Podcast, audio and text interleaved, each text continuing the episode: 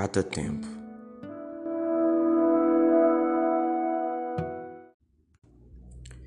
Tatei os bolsos traseiros à procura do meu tempo. Quando enfim o encontrei, escapou-me pelos dedos sobre os meus olhos. Atônito perguntei-me: será que dali o Salvador que precisava ser salvo se sentir assim?